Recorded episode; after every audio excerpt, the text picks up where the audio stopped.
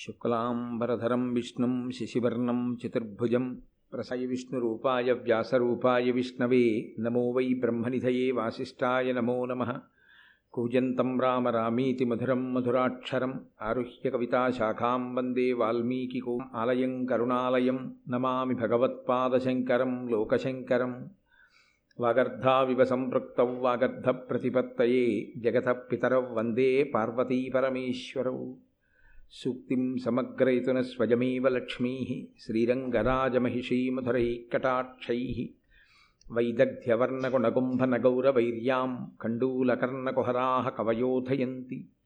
హైమోర్ధ్వపుండ్రమజహన్మకుటం సునాసం మందస్మితం మకరకుండలచారుగండం బింబాధరం బహుళదీర్ఘకృపాకటాక్షం శ్రీవేంకటేశముఖమాత్మనిసన్నిధత్తాం.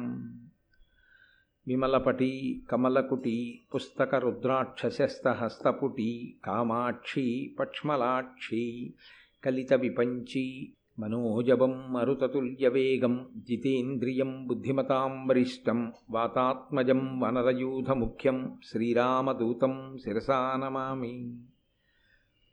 ఆపదామపహర్తారం దాతారం సర్వసంపదాం లోకాభిరామం శ్రీరామం భూయో భూయో నమామ్యహం. నారాయణం నమస్కృత్య నరం చైవ నరోత్తమం. దేవి ద్రౌపదీదేవి పాండవులు 5 వలన ఉపపాండవులను పొందింది. అలాగే వంశకర్త అయినటువంటి అభిమన్యుడు సుభద్రార్జునులకు జన్మించాడు. అందరూ చాలా సంతోషంగా ఉన్నారు. ఒక కాలమునందు వేసవి కాలం వచ్చింది. వేసవి కాలము సమస్త ప్రాణులను శోషింపచేస్తుంది. అది ఋతువు యొక్క ధర్మం.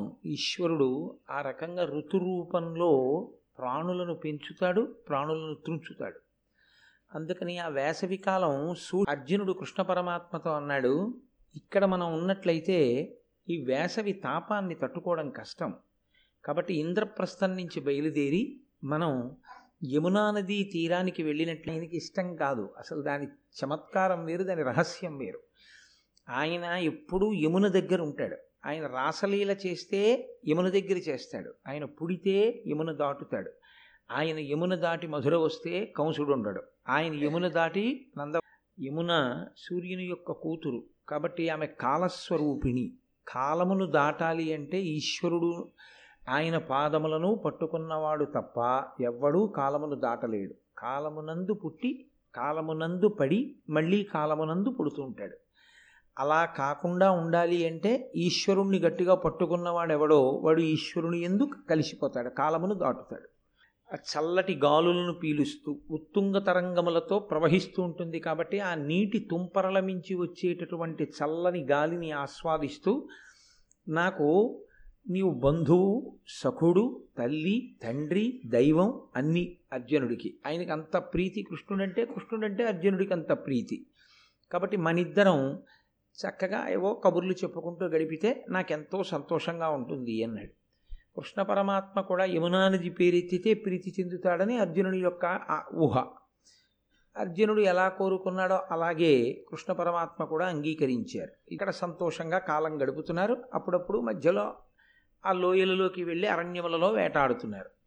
ఒకరోజు ఖాండవవనము అని అది ఇంద్రుని చేత రక్షింపబడుతూ ఉంటుంది. ఇంద్రుడు దాన్ని రక్షించడానికి కూడా ఓ కారణం ఉంది. ఆయనకి భూలోకంలో ఉన్న వనం మీద అంత ప్రీతి ఎందుకు అంటే ఆయనకి ప్రాణమిత్రుడు తక్షకుడు. మీకు ఆ తక్షకుడు గురించి నేను ఆదిపర్వ ప్రారంభమునందే మనవి చేశాను. ఆ తక్షకుడు ఖాండవవనంలో ఉంటూ ఉంటాడు కాబట్టి ఆయన అక్కడ ఉంటాడు కాబట్టి ఆయన ఖాండవనాన్ని రక్షిస్తూ ఉంటాడు. నా మిత్రుడు ఉన్న ప్రదేశం కదా, అది ఏమీ దెబ్బ తినకుండా ఉండాలి, దానికి ఏమీ ప్రమాదం రాకూడదు అని రక్షణ చేస్తూ ఉంటాడు. కాబట్టి అటువంటి ఖాండవనం దగ్గరలో ఉన్నటువంటి గంధపు తీగలతో కూడిన ఒక పొదరింటిలో వారిద్దరూ సంతోషంగా గడిపి అక్కడ ఏదో మాట్లాడుకుంటూ ఉన్నారు. ఆ సమయంలో అక్కడికి గోరోజనం రంగులో ఉండేటటువంటి గడ్డాలు, గోరోజనం రంగు మీసాలతోటి, బడలిపోయాడు అనడానికి గుర్తయినటువంటి ఫలభాగంతో అదో ఒక గమ్మత్తు.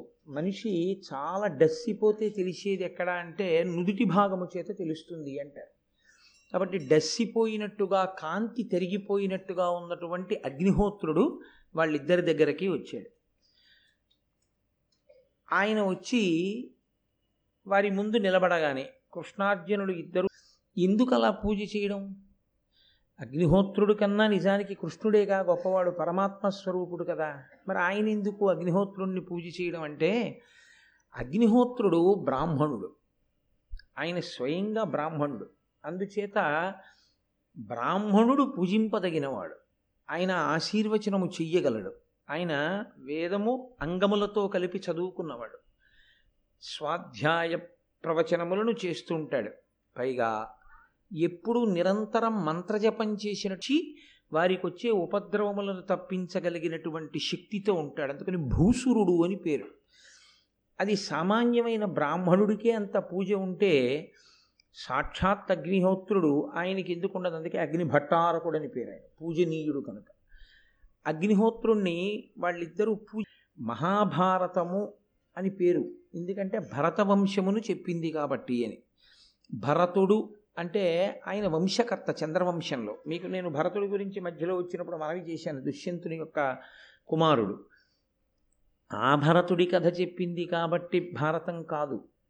అసలు రహస్యం ఒకటి ఉంది. భరతుడు అన్న మాట ఎవరికి వర్తిస్తుందంటే, అంటే ఆయన భరిస్తాడు. భరించుట అంటే మీరు తీసుకెళ్ళి ఇచ్చిందాన్ని ఆయన చాలా జాగ్రత్తగా పట్టుకెళ్ళి ఇంకోళ్ళకి ఇస్తూ ఉంటాడు. ఆయన అలా ఇవ్వడం వల్ల ఏమవుతుందంటే ఈ లోకము నిలబడుతుంది. ఈ లోకము నిలబడడం కాదు, మీరు మీ విహిత కర్తవ్యాన్ని నిర్వహించగలిగిన వాళ్ళై ఉంటారు. ఆయన అలా చెయ్యలేదనుకోండి, అసలు యథార్థానికి లోకాలన్నీ లయమైపోతాయి. అందుకే ఆయనకి హవ్యవాహనుడు అని ఒక పేరు. హవ్యవాహనుడు అంటే హవ్యమును తీసుకెడతాడు ఆయన. ఆయనకి స్వాహ స్వధ అని ఇద్దరు భార్యలు అని చెప్తాం. అది బాహ్యమునందు భార్యా శబ్దం చేత పిలుస్తాం, కానీ అది నిజంగా భార్య అని కాదు. భార్య అన్న మాట వైదిక సంప్రదాయంలో ఎక్కడన్నా వాడితే అది ఆయన యొక్క శక్తి అని గుర్తు. లక్ష్మీదేవి శ్రీమన్నారాయణుని భార్య అన్నాను అనుకోండి, లక్ష్మి ఆయన శక్తి అని. పార్వతీదేవి పరమశివుని భార్య అంటే పరమశివుని యొక్క శక్తి ఆమె అని. కాబట్టి ఇప్పుడు అగ్నిహోత్రుడు భరిస్తాడు. దేన్ని భరిస్తాడు అంటే, మనం పట్టుకెళ్ళి హవిస్సు ఇచ్చామనుకోండి, హవిస్సు వేరు, కవ్యము వేరు. ఎందుకంటే హవ్యము కవ్యము అని రెండు మాటలు ఉంటాయి వైదిక సంప్రదాయంలో. హవ్యం ఎవరికి ఇస్తారంటే దేవతలకు ఇస్తారు. కవ్యం ఎవరికి ఇస్తారు అంటే పితృదేవతలకు ఇస్తారు. పితృదేవతల్ని జ్ఞాపకం పెట్టుకుని వాళ్ళకి తద్దినం పెట్టకపోతే ఏమవుతుంది అంటే, వాళ్ళు ఎవరు తద్దినం పెట్టవలసిన వాడో వాడు పెట్టకపోతే వాడిని ఏం చేయరు, వాళ్ళు వాడిని ఇబ్బంది పెట్టరు. కానీ వాళ్ళు తమ ప్రభావం ఎవరి మీద చూపిస్తారంటే తద్దినం పెట్టని వాడి బిడ్డల మీద చూపిస్తారు. కొడుకు పెట్టట్లేదనుకోండి, ఆ కొడుకు బిడ్డల మీద దాని ప్రభావం ఉంటుంది. ఎందుకనంటే దేవతలకి కూడా ఒక లక్షణం ఉంది. పుత్ర సంతానాన్ని ఇవ్వాలి అని అనుకున్నప్పుడు తిన్నగా పుత్ర సంతానాన్ని ఇవ్వరు, పితృదేవతలను అడుగుతారు. ఇమ్మంటావా వీడికి కొడుకుని ఇవ్వచ్చా అని అడుగుతారు. పితృదేవతలకి వీడు అన్నం పెడితే, వీడు జలప్రదానం చేస్తే వాళ్ళ అనుగ్రహం ఉంటే తప్ప పుత్ర సంతానం కలిగి కర్మ సంతానం రాదు. అనుకుని పుట్టిన పెద్దవాడు కర్మ సంతానం, చివరివాడు ఐశ్వర్య సంతానం. కాబట్టి పెద్ద కొడుకు ఉన్నాడు అంటే ఏమిటంటే, తన శరీరం పడిపోయినప్పుడు ఈ శరీరంలో ఉండేటటువంటి పంచభూతములను బ్రహ్మాండములో ఉన్న పంచభూతములలోకి పంపించేసి, మళ్ళీ ఇతను ఈ శరీరంలో ఉండగా చేసుకోగలిగాడో చేసుకోలేకపోయాడో అని ఇందులో ఉన్న జీవుణ్ణి తరింపచేయడానికి గయాశ్రాద్ధం పెడతాడు. ఎవడు గయాశ్రాద్ధం పెట్టాడో వాడినే కొడుకుని పిలుస్తుంది శాస్త్రం. అసలు గయ వెళ్ళి తల్లిదండ్రులకి తద్దినం పెట్టని వాడెవడో వాడు వైదిక మర్యాద యందు కొడుకే కాడు. అందుకే అలా పెట్టకపోతే ఏం చేస్తారంటే తద్దినం పెట్టి, ఇది గయారాధనతో సమానమగుగాక అని ఒక సంకల్పం చేస్తారు. గయ వెళ్ళిన దానితో సమానమగుగాక. డబ్బు లేకపోయి గయ వెళ్ళి తద్దినం పెట్టలేదు, శాస్త్రం అంగీకరిస్తుంది. కానీ ఏది అంగీకరించదో తెలుసా అండి? సంవత్సరానికి ఒక్కసారైనా అగ్నిముఖంగా దేవతలకు హవిస్సులిచ్చి యాగం చేయకపోతే. కాబట్టి ఆయన ఏం చేస్తాడంటే, మీరు హవ్యమును ఇస్తే, హవిస్సునిస్తే, ఆ హవిస్సుని పట్టుకెళ్ళి దేవతలకు ఇస్తాడు. ఇప్పుడు ఆ దేవతలు ఏం తింటారంటే, మనమిచ్చిన హవిస్సునే వాళ్ళు తింటారు. తింటే దేవతలు ప్రీతి చెందుతారు. ప్రీతి చెంది దేవతలకు ఒక లక్షణం ఉంటుంది. నేను మీతో చాలా మాటలు మనవి చేశాను ఈ విషయం. దేవతలు ప్రీతి చెందినా, దేవతలు కనపడినా వాళ్ళు ఏమీ ఇవ్వకుండా వెళ్ళరు. ఏదో ఒకటి ఇస్తారు. వాళ్ళు నీకేం కావాలని అడుగుతారు. మిమ్మల్ని వచ్చి అడగకపోయినా మీరు మనసులో ఏ సంకల్పం చేసుకున్నారో సంకల్పాన్ని తీరుస్తారు. అందుకే యాగశాలకి ప్రదక్షిణం చెయ్యండి అని చెప్తారు. ఎందుకంటే అది దేవతలు వచ్చి హవిస్సు తీసుకుని వెళ్ళేటటువంటి ప్రదేశం అది.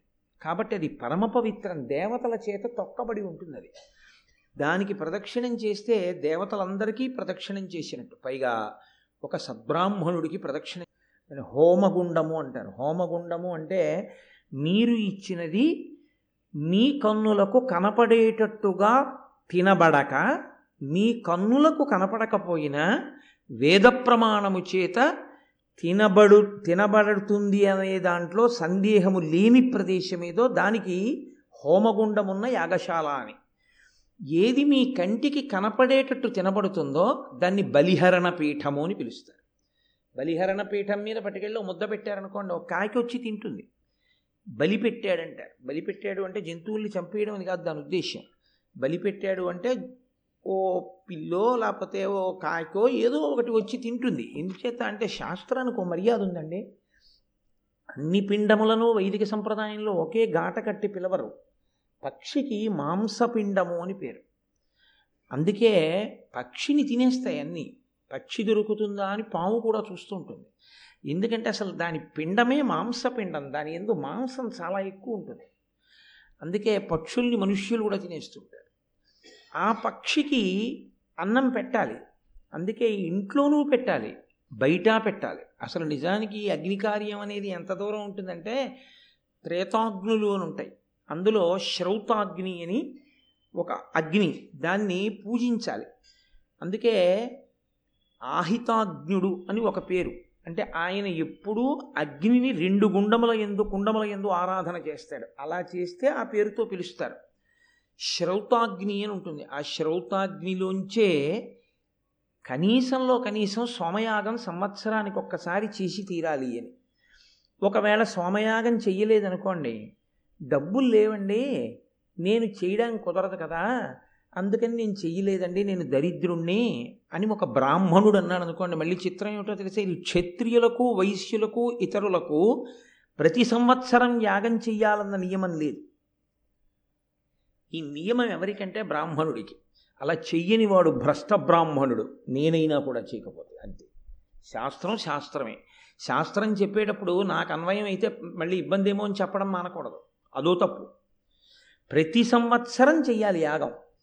ఒకవేళ డబ్బు లేకపోతే భిక్షాటన చేసి యాగం చేయమన్నారు. అలా భిక్షాటనకి వెళ్ళి ఎప్పుడు వెళ్ళాలి అలా భిక్షాటనకి అని అడిగారు.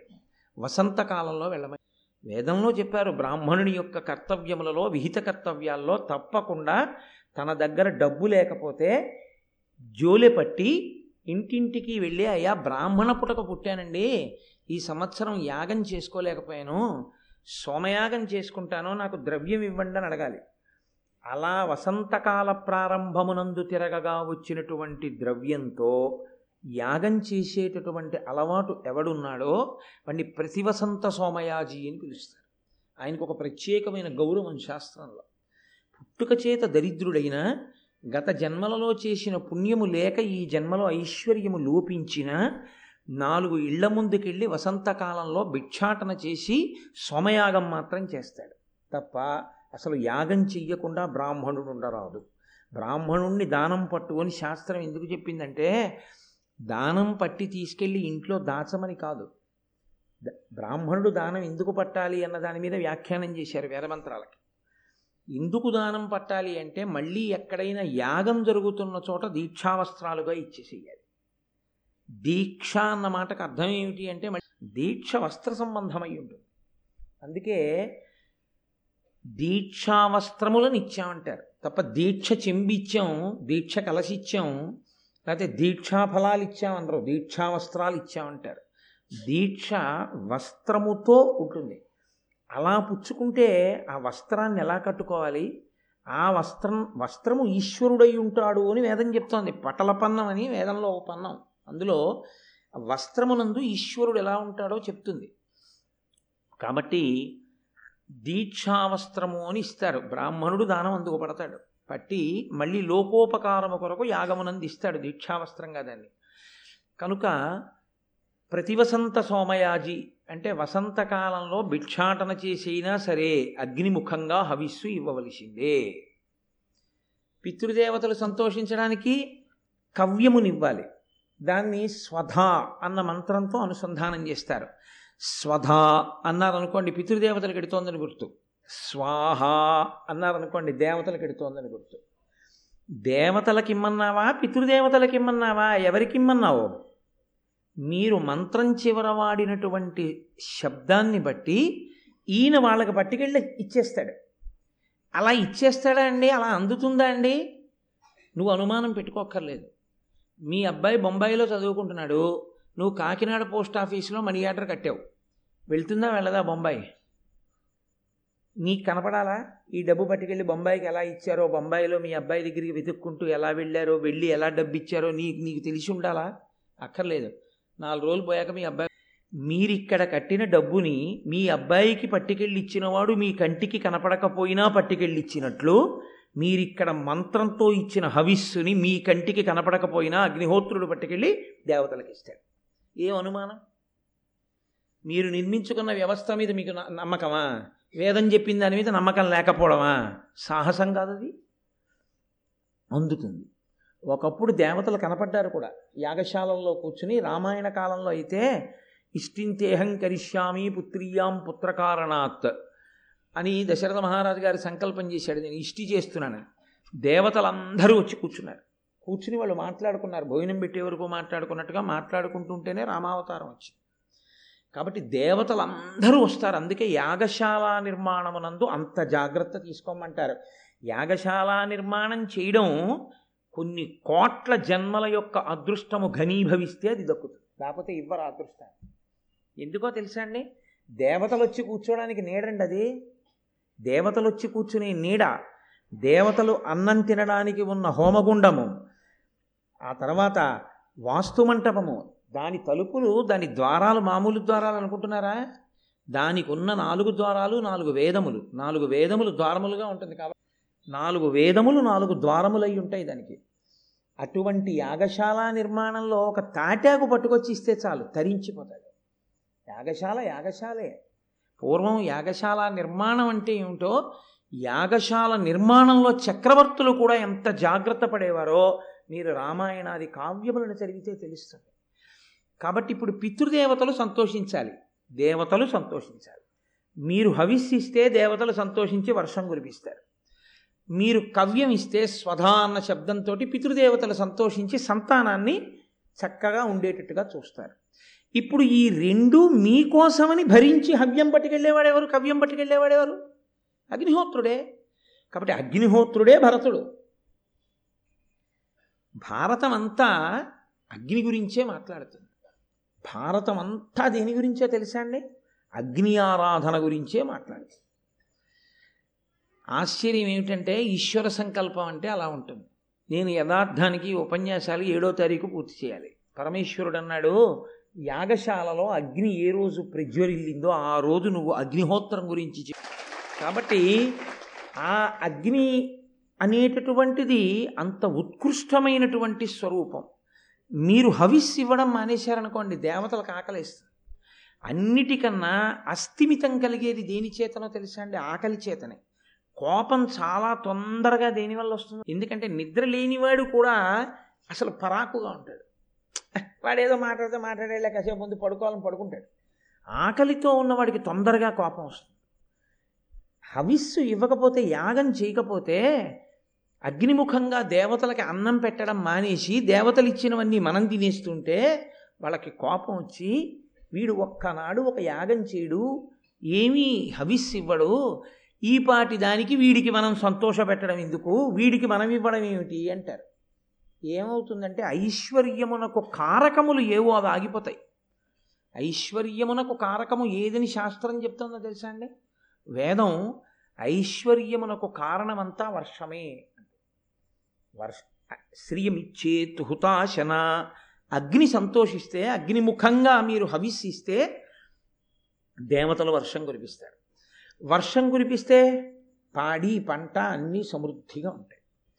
కాబట్టి ఈయన అటు దేవతలకు అన్నం పెట్టి వాళ్ళని భరిస్తాడు, మనకు కావలసిన సుఖాలు ఇప్పించి మనని భరిస్తాడు, మనమిచ్చిన హవ్యాన్ని భరించి దేవతలకు ఇస్తాడు, మనమిచ్చిన కవ్యాన్ని భరించి పితృదేవతలకు ఇస్తాడు. ఇందులో ఎవడెవడు తన పితృదేవతల పేరు చెప్పి ఇవ్వనివ్వండి, ఎక్కడున్నాడో వెతుక్కుని వెతుక్కుని పట్టుకెళ్ళి వాళ్ళకి ఇచ్చేస్తాడు. కాబట్టి అసలు ఇలా ఎందుకు చేయాలంటే ఆయన కర్మ ఎందుకండి ఇలా వచ్చింది? ఆయన అంతటి మహానుభావుడు ఎందుకు ఈ పని చేయడం? అసలు ఆయన పట్టుకెళ్ళడం ఏమిటి? హవ్యం కవ్యం ఎందుకు అలా పట్టుకెళ్ళడం? ఆయన ఊళ్ళే కాల్చేయగలడే, అడవిలే కాల్చేయగలడే, అలాంటి వాడు ఎందుకు అలా చేస్తుంటాడు ఆ పనులను అడిగారు. దీనికి జవాబు వ్యాస భగవానుడు లింగపురాణంలో చెప్పాడు. హవ్యం వహతి దేవానాం కవ్యం కవ్యాసినామపి పాకంచ కురితే వహ్ని శంకరస్యైవ శాసనాత్ అని చెప్పాడు. శంకరుడు లోకములనన్నింటినీ సృజించినప్పుడు బ్రహ్మగారిని మొదట నియమించి తర్వాత అగ్నిహోత్రుణ్ణి శాసించాడు, నువ్వు 3 పనులు చేయవలసి ఉంటుంది.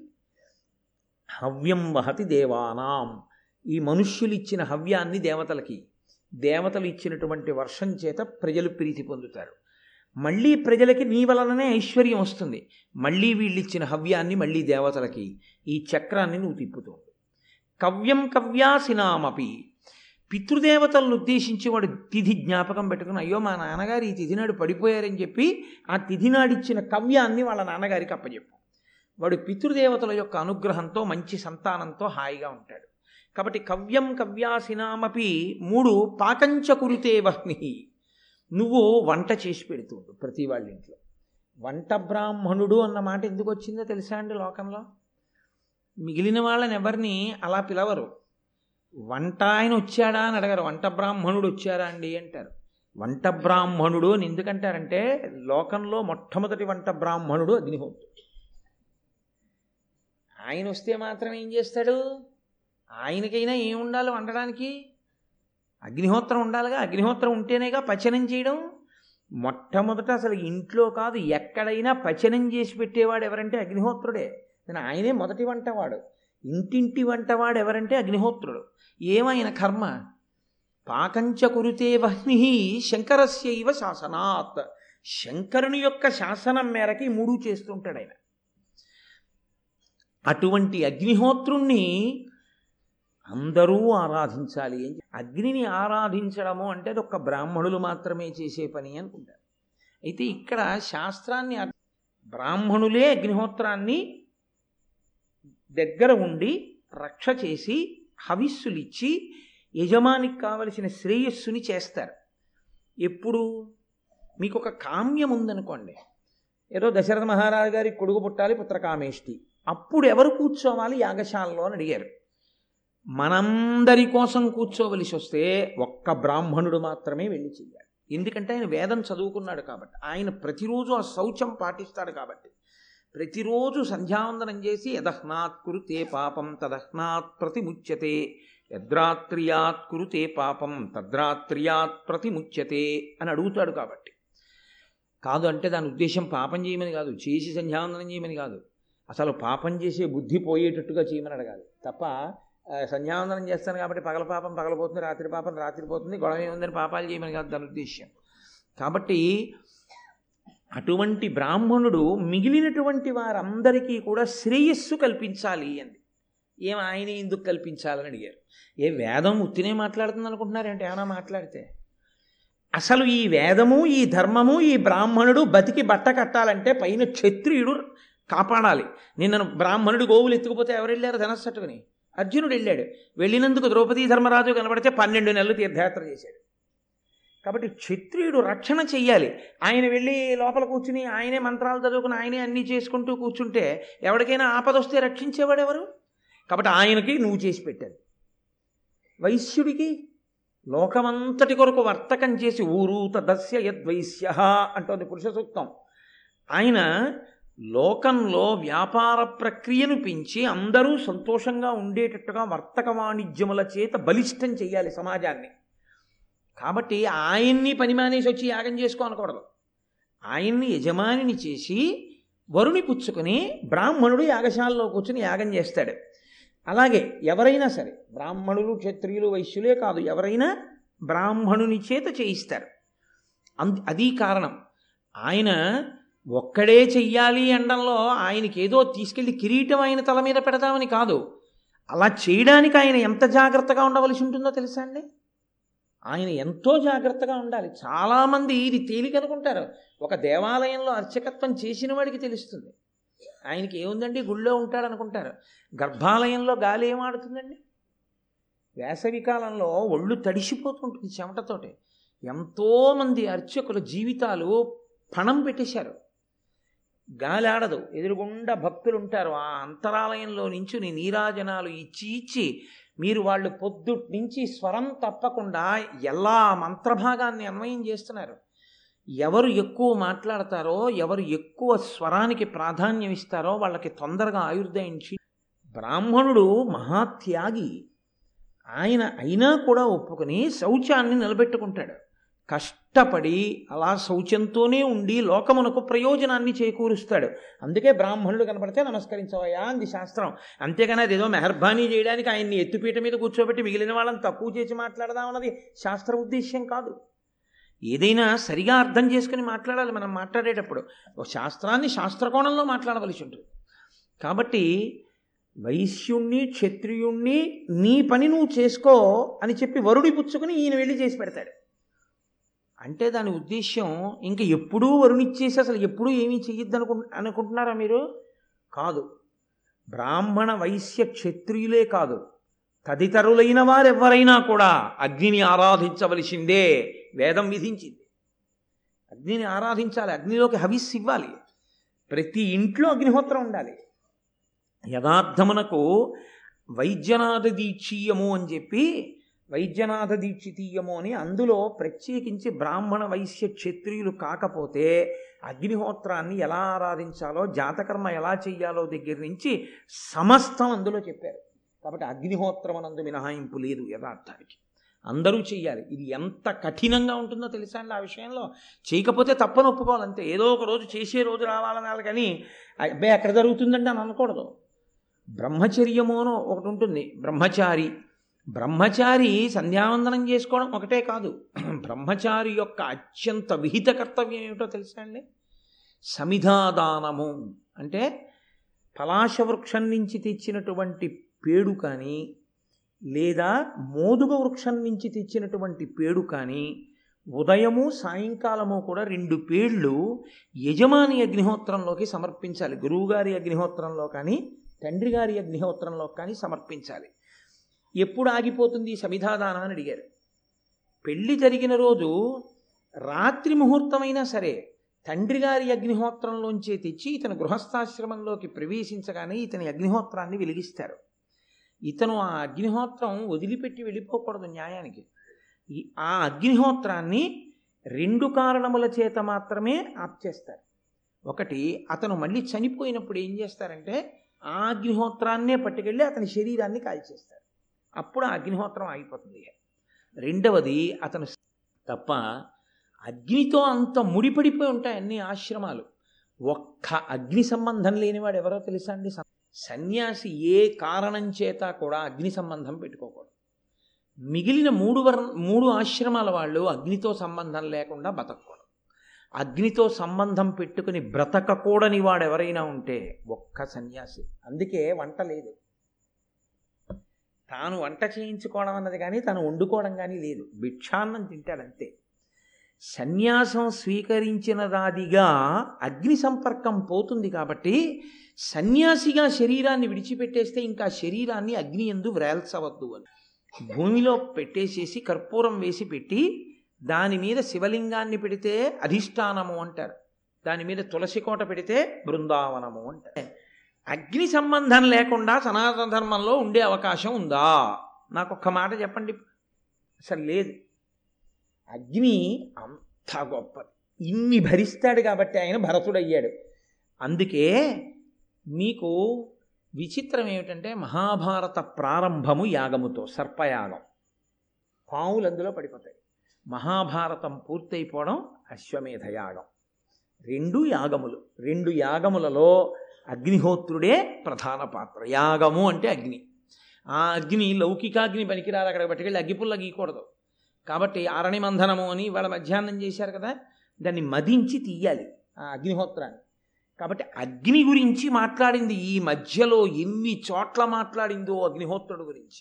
సరే, మీరు ఆదిపర్వంలో ఎన్ని చోట్ల విన్నారు? ఆయన ఎందుకు సర్వభక్షకుడయ్యాడన్న విషయం కూడా మీరు విన్నారు. బ్రహ్మగారు ఆయనకి ఇచ్చిన వరం మీరు విన్నారు. కాబట్టి అసలు మహాభారతము భరతుడు అన్న పేరుతో ఎవరి గురించి మాట్లాడింది అంటే అగ్ని గురించి మాట్లాడింది.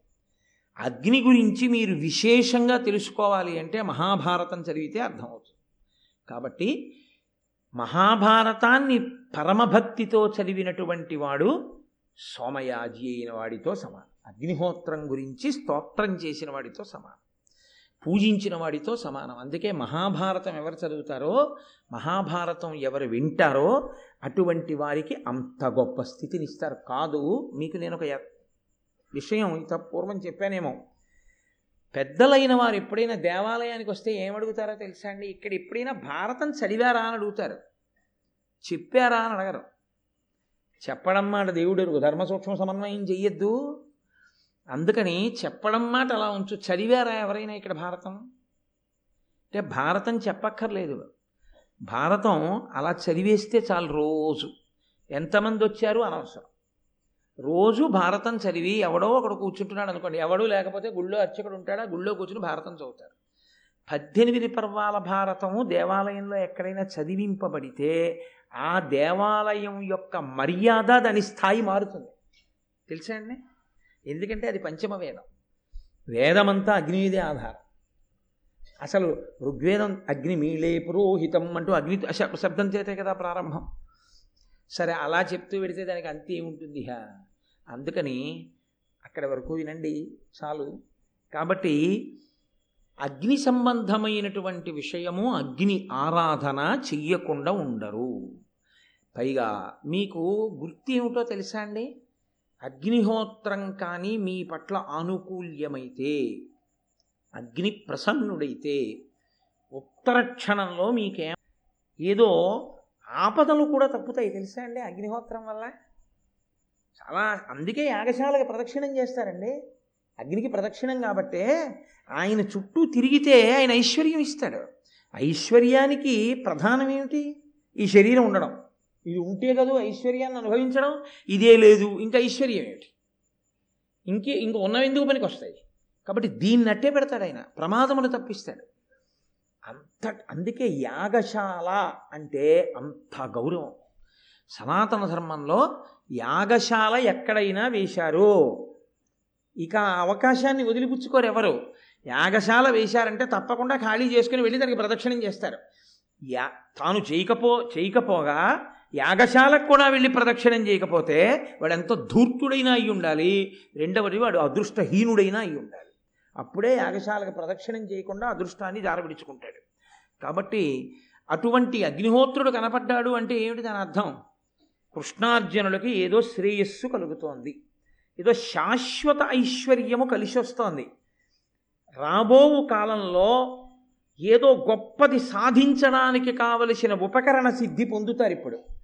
అదే అగ్నిహోత్రం కనపడితే అర్థం. అది అప్పుడు కాదు, ఇప్పుడు కాదు, ఎప్పుడైనా అంతే అగ్ని విషయం. అందుకే అగ్ని అగ్నియే. అందుకే పూర్వం మన వాళ్ళు, ఇప్పుడంటే గ్యాస్ స్టవ్లు వచ్చేసాయి కానండి, అగ్నిహోత్రాన్ని ఆర్పడం కూడా అంత జాగ్రత్తగా ఆర్పేవారు. నాకు తెలుసున్నంత వరకు అసలు నా చిన్నతనంలో మా అమ్మగారు వాళ్ళు అసలు స్నానం చేసి మడిబట్ట కట్టుకోకుండా పొయ్యి వెలిగించడం అన్న, వీపు మీద దెబ్బ పడితే దేనికి కొట్టేవారంటే పొయ్యి ముట్టుకున్నామని దెబ్బలాడేవారు. పొయ్యి ముట్టుకుంటే తిడతారేమిట్రా అనుకునేవాడిని చిన్నప్పుడు నేను. అంటే అది అగ్నిస్థానం అని వాళ్ళు అంత గౌరవించేవారు. అగ్నిహోత్రాన్ని ఉఫ్ అని కూడా ఊదేవారు కాదు. ఆ కట్టెలు కిందకి జార్చేసేవారు అంతే. జార్చి అవసరమైతే కొద్దిగా నీళ్లు చల్లేవారు. వంటంతా అయిపోయిన తర్వాత పై అన్నం తీసి, నాకు ఇప్పటికీ గుర్తు, నెయ్యి అందులో వేసి కొద్దిగా కలిపి, దివిషద్వర్గముని ముఖంబునన సంతృప్తిన్ గాంచుని నీషుగాస్తవముల్ శృతులు సర్వాంతర్యామివని అంటూ మా అమ్మగారు వాళ్ళు ఆ కట్టెల మీద కొద్దిగా అన్నం వేసేవారు. అంటే వండి పెట్టాడు మహానుభావుడు బ్రాహ్మణుడు, ముందు ఆయన భోజనం చేయాలి. మనం పిలిచి భోజనం అతిథికి పెట్టకుండా చెయ్యకూడదు అభ్యాగతికి, కనీసం ఇంటి బ్రాహ్మణుడు ఆయనే వండి పెట్టాడు. ఆయనకి ముందు పెడితే బ్రాహ్మణ ప్రసాదం మనం తిన్నట్టు అవుతుంది. బహుశా చెప్పుకునే అదృష్టాన్ని నేను పొందాను.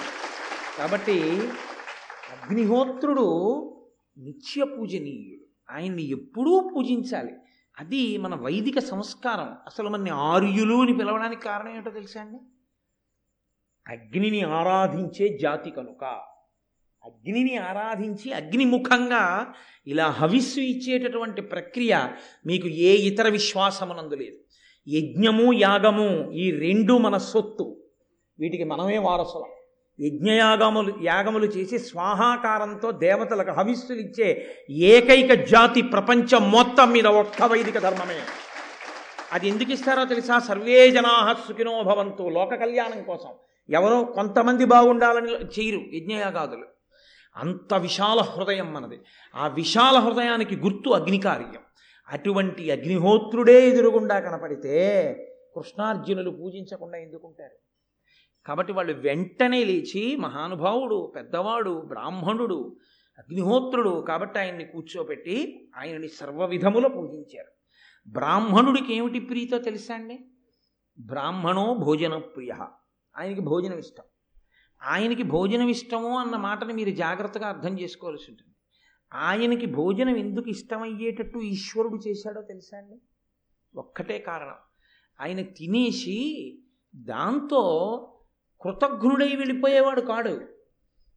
ఏమీ పని లేకపోతే ఆయన గుడిగట్టు మీద కూర్చుని అమ్మాయం చేసుకుంటాడు. ఎప్పుడు ఆ వేదమంత్రాలను అలా ఉచ్చరిస్తూనే ఉంటాడు. ఎప్పుడు సంతతము అవి చదువుతూ ఉండడం చేత ఆ వేదమంత్రములు ఎక్కడ వినపడతాయో అక్కడ ఈశ్వరుడు ప్రసన్నుడవుతూ ఉంటాడు. ఆయన శరీరం ఎలా నిలబడాలి? అన్నము చేత నిలబడాలి. అందుకే బ్రాహ్మణుడికి భోజనం పెట్టేటప్పుడు ఒక జాగ్రత్త తీసుకుని పెట్టమని చెప్తుంది శాస్త్రం. గోమయంతో అలకకుండా పెట్టకూడదు భోజనం. గోమయంతో శుద్ధి. మీరు కట్టిన ప్రదేశం 10 మందికి సరిపోతుంది. మీరు తడిబట్టతో అలికితే ఎంగిలి ఉంటుంది అక్కడ. మళ్ళీ అక్కడ ఇస్త్రీ వేసి మళ్ళీ మిగిలిన 10 మందిని కూర్చోబెట్టారనుకోండి, ఇప్పుడు మీకు పుణ్యం రాదు. మీకింత క్రతువు చేస్తున్న బ్రాహ్మణుడికి మీరు పెట్టిన అన్నాన్ని వేదమంత్రంగా మార్చి మీ శ్రేయస్సు చూసే బ్రాహ్మణుడికి ఎంగిలి అన్నం పెట్టిన పాపం మీ ఖాతాలో వేస్తారు. అందుకే అన్నిటికన్నా గొప్ప విషయం ఏమిటంటే భోజనం పెట్టడం కాదు, భోజనం పెట్టడంలో మీరు ఎంత శ్రద్ధగా పెడతారో చూసుకోవాలి. గోమయం తెచ్చి జాగ్రత్తగా అలికి పెట్టి, మీరు గోమయం తీసుకొచ్చి నీళ్లల్లో కలిపి 10 మంది తర్వాత మళ్ళీ 10 మంది తింటే మళ్ళీ గోమయంతో అలికి పెట్టండి తప్ప అలక్కుండా భోజనం పెట్టకండి వాళ్ళకని చెప్పారు. మీరు ఎంత మర్యాద బ్రాహ్మణుడికి ఇస్తారో అదే పూజ. దాని చేతనే దేవతలు ప్రసన్నులవుతారు. కాబట్టి ఇప్పుడు కృష్ణార్జునులు ప్రీతితో పూజ చేశారు. ఆయన్ని పూజ చేస్తే ఆయన అన్నాడు, ఏ నమిత భోజనుండా అహీనాగ్నిబలండా నాకు ఇష్టాన్నము సమానముగా పెట్టు దోపుదు రేని సంతృప్తుడనగుదును ఏనట్లయినన్.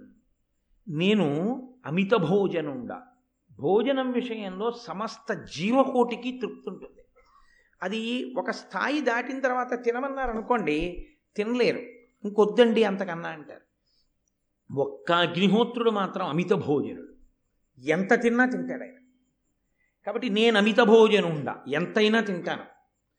అలా తినేవాడు మీకు దొరకద్దు మీ స్థాయికి. కాబట్టి నాలాంటి వాడికి పెడితేనే అదృష్టం. అహీనాగ్ని బలుండా, నా బలం తగ్గిపోవడం అన్నది ఉండదు. ఎంత లోకంలో ఎక్కువ తినేస్తే బలం తగ్గిపోతుంది, ఎందుకో తెలుసా అండి, ఇబ్బంది వస్తుంది. అలా తినకూడదు. ఆయన ఒక్కడే ఇలా ఉంటాడు, ఎంత తిన్నా బలంగా ఉంటాడు, ఆయన బలం క్షీణించదు. కాబట్టి అహీనాగ్ని బలుండా నాకు ఇష్టాన్నము సమ్మానముగా పెట్టు డోపుదురేని.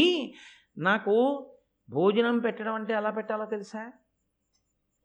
ఏదో పనికి మాలిన వాడికి భోజనం పెట్టినట్టు పెట్టకూడదు. అది మహాభారతం అంటే. మహాభారతాన్ని చదివిన వాడికి ఎవరి పట్ల ఎలా ప్రవర్తించాలో తెలిసి ఉండాలి.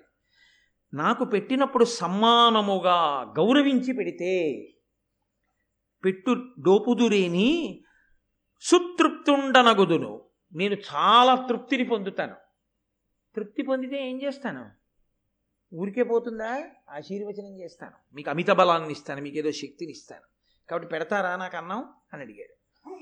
అడిగితే వాళ్ళు అన్నారు, తప్పకుండా, మీరు అడిగిన తర్వాత పైగా పెట్టకపోవడమా, ఏం కావాలి చెప్పండి పెట్టేస్తానన్నారు. అంటే ఆయన అన్నాడు, ఆ ఖాండభవనం తినేయాలని ఉంది నాకు. అంటే కాల్చేస్తాడు. ఆ ఖాండభవనం కాల్చేయాలని ఉంది, దానికి అభ్యంతరం ఏమిటి, మమ్మల్ని అడగడం ఎందుకు మేము? అంటే ఆయన అన్నాడు, అలా తినేయలేక కాదు, అగ్ని నేను, నాకు ఆహారమై ఇంద్రు ఖాండవంబు, దీని కాల్ప గడగి ఎగువ బడితి ముందర ఇంద్రు పంచిన మహాదారుణాంబుధర శతంబు చేత. ఇత పూర్వం నేను ఈ ఖాండవనాన్ని తిందామని అనేకసార్లు ప్రయత్నం చేశాను, కానీ ఆయన బ్రహ్మాండమైనటువంటి 100 మేఘములను పంపించి వర్షింపజేస్తున్నాడు. ఆయన ఎందుకు అగ్నిహోత్రుడు తినకుండా చూడటం? అంటే అక్కడ తక్షకుడు ఉన్నాడు, ఇంద్రుడి మిత్రుడు, మరి అగ్ని కాల్చేస్తే ఆయన సర్వభక్షకుడు, పావుని తినేస్తాడు. అందుకని ఎక్కడ తన మిత్రుడు కాలిపోతాడోనని, ఆయన ఇల్లు కాలిపోతుందోనని అగ్నిహోత్రుడు ఖాండవాన్ని తినకుండా ఆయన చూస్తున్నాడు. ఈయనకి ఈ ఖాండవనమే తినాలన్న పిచ్చిందుకు? లోకంలో ఉన్నాయిగా అవన్నీ తినచ్చుగా. అందుకని ఇంద్రుడు నన్ను తిననివ్వడు ఈ ఖాండవనాన్ని. ఎందుకు తిననివ్వడు అంటారేమో, తక్షకుడి కారణంగా నన్ను ఆ ఖాండభవనానికి రానివ్వడు. నేను ఖాండభవనమే తినాలని ఎందుకు అనుకుంటున్నానంటారేమో, మీకు కారణం చెప్తాను. శ్వేతకి వెళ్ళను నాకు. శ్వేతకి అని ఆయన ఒక రాజర్షి, ఆయన అనేక యజ్ఞములు చేసేశాడు, ఇంకా అంతు దరి లేదు ఆ యజ్ఞాలకి, అన్ని యజ్ఞాలు చేశాడు. యజ్ఞం చేస్తే ఏం చేస్తారండి? అలా నేతిలో సమిధ ముంచి నెయ్యి, హవిస్సు, హవిస్సు చిరు అంటారా, హవిస్సు నేతిలో ముంచి సమిధ, సరే పూర్ణాహుతి చేస్తే నేతి ధార పోసేస్తూ ఉంటారు. నెయ్యికి 2 లక్షణాలు ఉన్నాయి. ఒకటి, మంచి తెలివితేటలు ఇస్తుంది, తేజస్సునిస్తుంది. అదే నెయ్యి ఎక్కువైపోయింది అనుకోండి, పిచ్చిదాహం పుట్టేసి ఆకలి మందగించేసి దానివల్ల తేజస్సు క్షీణించిపోతుంది. ఏదో యజ్ఞం అంటే ఓ యజ్ఞం అంటే తింటాను. అమ్మ బాబోయ్, ఆ శ్వేతకి లోకంలో ఉన్న నెయ్యంతా పట్టుకొచ్చి పోసేసాడు తినమని. నాకున్న వ్యసనం ఏమిటో తెలుసా? ఎంత నెయ్యి పోస్తే అంత నోరెత్తి తాగుతారు. పురాణాల్లో హోమగుండంలో అగ్నిహోత్రం అంటే ఎలా ఉండాలో చెప్తారు. సుహృతంబులయ్య శిఖులున్ కళ్యాణమిక్కాలమున్ అంటాడు బలిచక్రవర్తి. సుహృతంబులయ్య శిఖులున్, అగ్నిహోత్రపు శిఖ పైకి లేచి కుడి పక్కకి తిరుగుతోందనుకోండి, గొప్ప జయం కలుగుతోందని గుర్తు. అగ్నిహోత్రపు శిఖ పైకి లేచి ఎడం పక్కకి తిరుగుతోందనుకోండి, ప్రమాదం వచ్చేస్తోందని గుర్తు.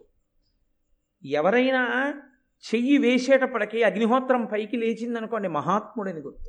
నువ్వు వచ్చావు, అగ్నిహోత్రం పైకి లేస్తోంది అన్నాడు.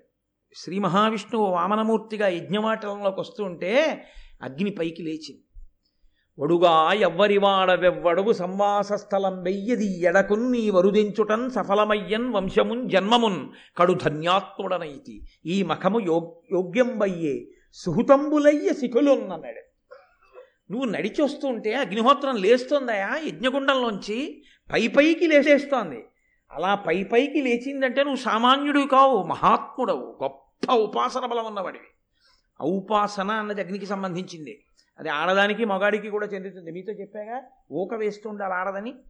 కాబట్టి సుహృతంబులయ్య శిఖులున్ కళ్యాణమిక్కాలమున్, అగ్నిలా పైకి లేచిందంటే శుభం జరుగుతోందని గుర్తన్నాడు. అగ్ని పట్టుకున్నాను కదండి, ఏదో అరగంటలో అయిపోతుంది ఇవాళ ఉపన్యాసం అనుకున్నాను, ఇది అయ్యేటట్టు లేదు, ఈ అగ్ని అని వస్తే చాలు ఎటో వెళ్ళిపోతుంది ఈ ప్రసంగం. కాబట్టి నేను ఖాండవనమే ఎందుకు తినాలనుకుంటున్నానంటే, ఆ రాజర్షి ఎన్ని యజ్ఞాలు చేసేసాడు, చేసేసి నాలో ఆజ్యధార పోసేస్తే ఆ నెయ్యంతా తినేసి నాకు అజీర్ణం పట్టుకుంది. పోనీ అక్కడతో ఆపాడు అనుకుంటున్నావా? 100 సంవత్సరముల సత్రయాగం చేస్తాను మీరు. వాళ్ళు లేచి అన్నారు, నీకు బుద్ధి లేదయా, ఇది ఎక్కడ యజ్ఞాల పిచ్చి, ఎన్నాళ్ళయింది మేము మా కుటుంబాలు వదిలేసి. దీక్షితుడికి కొన్ని నియమాలు ఉంటాయి, యజ్ఞదీక్ష తీసుకుంటే ఊరు లోపలికి వెళ్ళకూడదు. యజ్ఞదీక్ష తీసుకున్నారనుకోండి, అదేంటి రామారావుపేటలో మా వాళ్ళు ఉన్నారండి, ఒకసారి వెళ్ళొస్తానని వెళ్ళకూడదు, దీక్షాభంగం అయిపోతుంది. అంటే ఉన్నమాట చెప్పాలి కాబట్టి చెప్తున్నాను, దీక్షావస్త్రం తీసుకుంటే దీక్ష విడిచిపెట్టేసేంత వరకు ఊరు లోపలికి వెళ్ళకూడదు. అందుకే అర్జునుడిని బభ్రువాహనుడు, రావయ్య మా అంతఃపురంలో కంటే కొడుకు, నేను దీక్షలో ఉన్నానయ్యా, నేను రాకూడదని వెళ్ళిపోయాడు ఆయన. దీక్షానియమం దీక్షానియమమే. ఊళ్ళో బంధువులున్నా సరే ఊరు లోపలికి వెళ్ళకూడదు. దీక్ష ఎక్కడ తీసుకున్నాడో వాళ్ళు ఎక్కడ విడిదిచ్చారో అక్కడే ఉండాలంతే. దీక్ష అయిపోయారు నేను ఇంకో చోటి కాసేపు అలా వెళ్ళొచ్చేస్తానండి ఒకసారని అడగనకూడదు, వాళ్ళు అలా వెళ్ళమని అనకూడదు. ఆ పాపం ఈయనకి వస్తుంది, ఇవి విన్నట్టు ఉండాలంతే. కాబట్టి ఆయన ఏం చేశాడంటే, మరి దీక్ష తీసుకున్న వాళ్ళు కదండి చేస్తారు యజ్ఞం, వీళ్ళప్పటికి ఎన్ని యజ్ఞాలు, పెళ్ళం పిల్లలను వదిలేసి పాపం వీళ్ళు ఇక్కడ కూర్చుని చేయిస్తూనే ఉన్నారు. పోన్లే బ్రాహ్మణం కదా చెయ్యకపోతే ఎలాగాని అన్నాడు. 100 సంవత్సరముల సత్రయాగం కూడా చేసేద్దాం, ఇది పూర్ణాహుతి అయిపోయింది కదా అన్నాడు. వెంటనే అంటే వాళ్ళు అన్నారు, నీకు నమస్కారం నాయన, నువ్వు క్షత్రియుడివి, మేము బ్రాహ్మణులమైనా నీకున్నటువంటి ఈ యజ్ఞాల పిచ్చి అయ్య బాబో చాలా గొప్పది, ఇలా ఎవరు ఉండరు, మేం చేయలేము, మేమే కాదు ఎవడూ రాడు నీకు యాజ్ఞికం చేయడానికి, ఎవ్వడూ కూర్చోడు నీ దగ్గర. నువ్వు ఒక పంచి, నీకు చెయ్యాలంటే విసుగు లేకుండా 100 ఏళ్ళు నువ్వు పోసేసే అగ్నిహోత్రం, నువ్వు చేసేసేటటువంటి హవిస్సు, నీకున్న సరదా తీరిపోవాలంటే పరమశివుణ్ణి పిలుచుకురా. ఆయనకు ఒకటికే బాసుని పెట్టేసి కూర్చుంటే మళ్ళీ పైకి లేవని అలవాటు ఉంటుంది. ఎందుకంటే ఇలా కూర్చున్నాడు అనుకోండి, ధవలవృషం ఇందోర్ మండలే సన్నివిష్టం భుజగ బలయహారం భస్మ దిగ్ధాంగమీశం మృగయ పరశు పాణించారు చంద్రార్థమౌళిం హృదయ కమల మధ్యే సంతతం చింతయామి. ఇప్పుడు చంటి పిల్లాళ్ళ ఇలా కూర్చుని ఆపాతాళన భస్తలాంత భవన బ్రహ్మాండమా విస్ఫుర జ్యోతిస్పాటిక లింగమౌళి విలసత్పూర్నిందువంతామృతై. ఆ పైన ఉన్న చంద్రవంక కరిగి అమృతం పడుతుంటే తన మించి కింది 2 చేతులతో చెంబులతో పట్టుకుని అవి పైకెత్తి మళ్ళీ తన మీద పోసుకుంటూ ఉంటాడు. అలాగే ఉంటాడు కూర్చొని తనలో తాను రమిస్తూ. ఆయనైతే చక్కగా వచ్చి కూర్చుని అబ్బో 100 ఏళ్ళు ఏమిటి, ఎన్నేళ్ళైనా చేయిస్తాడు. అందుకని ఆయన దగ్గరికి వెళ్ళన్నారు. అంటే ఈయన అబ్బో అలాంటి బ్రాహ్మడు దొరికితే ఎంత చెయ్యొచ్చో చక్కగా యాగాలని వెళ్ళిపోయాడు కైలాసానికి. వెళ్ళిపోయి శివదర్శనం అవద్దు 12 ఏళ్ళు తపస్సు చేశాడు. ఆయన కోసం 12 ఏళ్ళు తపస్సు చేస్తే పరమేశ్వరుడు ప్రత్యక్షమయ్యాడు. ఏం కావాలన్నాడు, నేను చావకుండా ఉండాలన్నవాడు ఉన్నాడు, లోకంలో ఏమైనా వరాలు అడిగిన వాడు ఉన్నాడు. ఈయన ఏమడిగాడో తెలుసా అండి, స్వామి ఎవరినన్నా వెళ్ళిపోతున్నారు, నా మీద కోపం కాదు, నేను అన్ని సంవత్సరాలు చేస్తాను బాబు, మీకు మేము చేయలేమండి అని వెళ్ళిపోతున్నారు. 100 సంవత్సరాల సత్రయాగం ఒకటి చేసుకుందాం అనుకుంటున్నాను, నాకు నచ్చితే ఇంకా దాన్ని పెంచుతాను కూడాను. కాబట్టి ఇతర బ్రాహ్మణులు కూర్చోలేమంటున్నారు, మీరు వచ్చి యాజ్ఞికంలో కూర్చుందరు, మీరు వచ్చి కూర్చుని పీటల మీద నాకు చేయించి పెట్టండి. ఇదేమిట్రా నేను నీకు యాజ్ఞికం చేసి యజ్ఞం చేయించాను, యజ్ఞఫలప్రదాతని పరబ్రహ్మాన్ని నేనే మంత్రం చదవడం ఏమిటి? పైగా పరమశివుడు అసలు నిజానికి మంత్రం చదవలేడేమో అని నాకు అనుమానం. అదేమిటండి అలా అన్నారు అంటారేమో. నాకేం పరమశివుడు యొక్క సర్వజ్ఞతని ప్రశ్నించేంత ధూర్తుణ్ణి నేను కాను. శివుడంటే ఎవరో తెలుసా అండి, తనలో తాను రమిస్తూ మౌనంగా ఉండేవాడు. ఆయన బహిర్ముఖుడు అవడు అసలు. కాబట్టి ఆయన 100 ఏళ్ళు మంత్రాలు చదివితే అక్కడ కూర్చుంటాడు, ఆయన తనలో తాను రమిస్తాడు. ఆయన ఏదో మంత్రం చెప్పి ఆహాహాహా తనలో తాను రమిస్తూ ఉండిపోయాడు అనుకోండి, నా హవిస్ అట్టుకుని చంద్రశేఖర భారతీ స్వామి వారి అభిషేకంలో అలా ఉండిపోవాలి. అందుకని నేను బాగుండదులేవా అలా కూర్చోడానికి, కానీ నీకు నేను ఒక మాట చెప్తాను చెయ్యి. ఋత్విజుడు అంటారు. ఋత్విజుడు అంటే కూర్చునేటటువంటి వ్యక్తి, కూర్చుని ఆ యజ్ఞం చేయిస్తాడు. నువ్వు 12 సంవత్సరములు అగ్నిని ఆరాధించు, నీకు దొరుకుతాడు. అంటే ఆయన మళ్ళీ పాపం కూర్చుని ఆరాధన చేశాడు. చేస్తే పరమశివుడు ప్రసన్నుడై దుర్వాసో మహర్షిని పిలిచాడు. దూర్వాసుడు అంటుంటారు, దుర్వాసుడు కాడు, దుర్వాసో మహర్షి. దుర్వాసో మహర్షిని పిలిచి, పరమశివాంశ, ఆయన కూడా రుద్రతేజస్సు, ఆయన అన్నాడు, ఇతను 100 ఏళ్ళు సత్రయాగం చేస్తాట, నువ్వు ఋత్విజుడిగా కూర్చుందువు అన్నాడు. ఆయన ఋత్విజుడిగా కూర్చుంటే ఎవడు చేయడు యాగం. ఎందుకో తెలుసా అండి, స్వాహా అనేటప్పటికీ నెయ్యి వేయలేదనుకోండి, లేచి చెంబులో నీళ్లు మీ మీద వంపి శపించి వెళ్ళిపోతాడు. ఆయన్ని సేవించినందుకే కుంతీదేవికి వరం ఇస్తే భారతం అంతా నడిచింది, కర్ణుడు పుట్టి. కాబట్టి ఆయన ప్రసన్నుడైనా అలాగే ఉంటుంది, అప్రసన్నుడైనా అలాగే ఉంటుంది. కానీ ఈయనకి ఎంత శ్రద్ధో తెలుసా అండి, ఎంత సంతోషమో అసలు అలా కూర్చోడం అంటే. ఆ హవిస్ ఇవ్వడం, అలా జపం చేయడం, అలా కూర్చోడం, అలా దీక్షా స్వీకారం చేయడం. నేను ఇన్ని వాజపేయములు చేశాను, ఇన్ని సోమయజ్ఞాలు చేశాను, ఇన్ని ఏదో అగ్నిష్టోమములు చేశాను అని 400 యజ్ఞములు వేదం చెప్పిందని చెప్తున్నారు పెద్దలు. 400 యజ్ఞములు చెప్పింది అని. కాబట్టి అది చేయడంలో ఆ అనురక్తి ఉండడం చాలా గొప్ప విషయం, అది సామాన్యం కాదు. సుబ్రహ్మణ్య శర్మ గారి మొహం చూడండి, పొద్దున్న నుంచి ఆ రామం గారిని ఎంత సంతోషపడిపోతున్నారు. అలా ఉండాలి యజ్ఞం చేసే బ్రాహ్మణులు అంటే. అంతేగాని దిగులుగా వీడోడు 3 అంటే 3కి వచ్చేస్తాడు, ఇక్కడే కూర్చుంటాడు, నెత్తిమీద ఎక్కి కూర్చుని ఇది ఎక్కడ ప్రారంభం, ఎక్కడ ఒప్పుకున్నాం అని కాదు. ఎంత సంతోషం, యాగశాలే వాళ్ళు ఇల్లు అన్నంత పొంగిపోతున్నారు వాళ్ళు. అటువంటి బ్రాహ్మణులు దొరకద్దండి, అదో భాగ్య విశేషం, అది అయ్యప్ప స్వామి అనుగ్రహం అంటే. కాబట్టి దుర్వాసో మహర్షి కూర్చుని చేయిస్తానంటే పరమ సంతోషాన్ని కూర్చుని చేశాడండి. 100 ఏళ్ళు చేశాడు. 100 సంవత్సరములు చేసినప్పుడయ్యా ఆయన మంత్రము అలాగే చదివాడు, ఈయన సంతోషంతో నెయ్యి అలాగే పోశాడు. 100 ఏళ్ళు తాగాను ఆ నెయ్యి, 100 సంవత్సరములు ఎడతెరిపి లేకుండా నెయ్యి తాగేసి, అంతకుముందు యజ్ఞాల్లో తాగేసి, ప్రపంచం అంతా పెట్టింది ఒక ఎత్తు, ఒక్క శ్వేతకి నాకు పెట్టిన నెయ్యి ఒక ఎత్తు. ఆ నెయ్యి తిన్నందుకు గాను అజీర్ణం పట్టుకుంది, కాంతి క్షీణించిపోయింది. క్షీణించిపోతే నేను బ్రహ్మగారి దగ్గరికి వెళ్ళాను. ఆయన అసలు లోకానికంతటికీ మొట్టమొదటి కన్సల్టెంట్ ఫిజీషియన్. రాక్షసులకు ఇబ్బంది వచ్చినా ఆయన దగ్గరికి వెడతారు, దేవతలకు ఇబ్బంది వచ్చినా ముందు ఆయన దగ్గరికే వెడతారు, అగ్నిహోత్రుడికి ఇబ్బంది వచ్చినా ఆయన దగ్గరికే వెడతారు. కాబట్టి బ్రహ్మగారి దగ్గరికి వెళ్ళి, అయ్యా శ్వేతకి చేసినటువంటి యజ్ఞంలో ఇంత నెయ్యి తినేశాను, అజీర్ణంగా ఉంది, మళ్ళీ యజ్ఞయాగాదుల్లో మళ్ళీ నెయ్యి పోస్తే పుచ్చుకోలేకపోతున్నానంటే చాలా ఇబ్బందిగా ఉంటుంది, దీనికి ఏదైనా విరుగుడు చెప్తురు అన్నాడు ఆయన. మామూలు మనిషి అయితే ఓ మూలిక నవలరా అనొచ్చు, ఆయన అగ్నిహోత్రుడు, తిన్నదంత నెయ్యి, అది విరగాలంటే ఆయన అన్నాడు, బోలుడన్ని ఓషధులు ఉన్నాయి ఖాండవ వనంలో, అది తినేయి, ఆ వనం అంతా తినేస్తే నీ అజీర్ణం పోతుంది అని ఆయన అన్నాడు. ఈ వ్యాధి ఒంట తీరదు, దివ్యౌషధయుక్తమైనది విజవనంబున్ హవ్యాసన భక్షింపు మహావ్యాధి శమంబు దాన నగునీకనినన్. ఈ మహావ్యాధి తగ్గాలంటే అదిగో ఇంద్రుడు రక్షించే ఆ ఖాండవ వనాన్ని తినేసేయి అన్నాడు. ఆయన పాపం 7 మార్లు ప్రయత్నించాడు తిందామని. 7 మాటలో ఆయన 100 మేఘాలు పంపించి వర్షం కురిపించేవాడు. చల్లారిపోయేది అగ్నిహోత్రం. ఇటు కడుపు బాధ తీరదు, ఎదురుగుండా మందుంది, వేసుకోవడానికి లేదు. కాబట్టి ఆయన మళ్ళీ బ్రహ్మగారి దగ్గరికి వెళ్ళాడు. వెళ్ళి, అయ్యా 7 మాటలు ప్రయత్నించానండి, అది తిందామంటే ఇంద్రుడు వర్షం కురిపించేస్తున్నాడు, అందులో ఆయన స్నేహితుడు తక్షకుడు ఉన్నట్ట, ఏం చేయమంటారు మరి, ఎలా ఖాండవన దహించడం అంటే ఆయన అన్నాడు, కంగారు పడకు, నరనారాయణులని గొప్ప మునులు, వాళ్ళిద్దరి అంశ భూమి మీదకు వస్తోంది, వాళ్ళు లోకాన్ని రక్షించడం కోసమే అవతారం తీసుకుంటున్నారు, కృష్ణార్జునులుగా వస్తారు, వాళ్ళిద్దరూ ఒకానొక సమయం ఈశ్వరుడి యొక్క ప్రేరణ అందుకొచ్చారు వాళ్ళిద్దరి. నువ్వు వెళ్ళి వాళ్ళని అడుగు, కృష్ణార్జునులు కాపు కాసి ఉండగా ఇంద్రుడు నిన్ను ఆ వనం తినకుండా చెయ్యలేడు, కాబట్టి వాళ్ళని ప్రార్థన చెయ్యి అంటే ఆయన వెళ్ళి ఆ కృష్ణార్జునుల దగ్గరికి అందుకొచ్చాడు.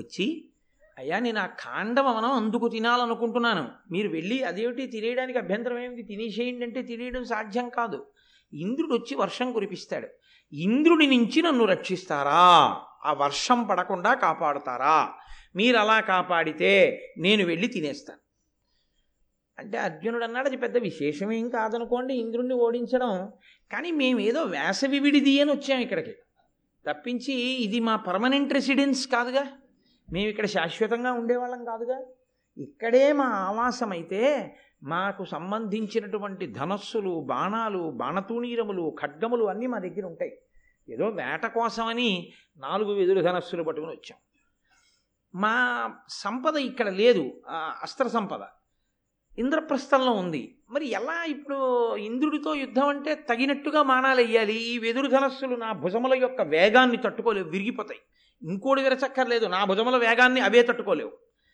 కాబట్టి అదే కొంచెం బాధపడుతున్నాను, ధనస్సు అవి లేవే అన్నాడు.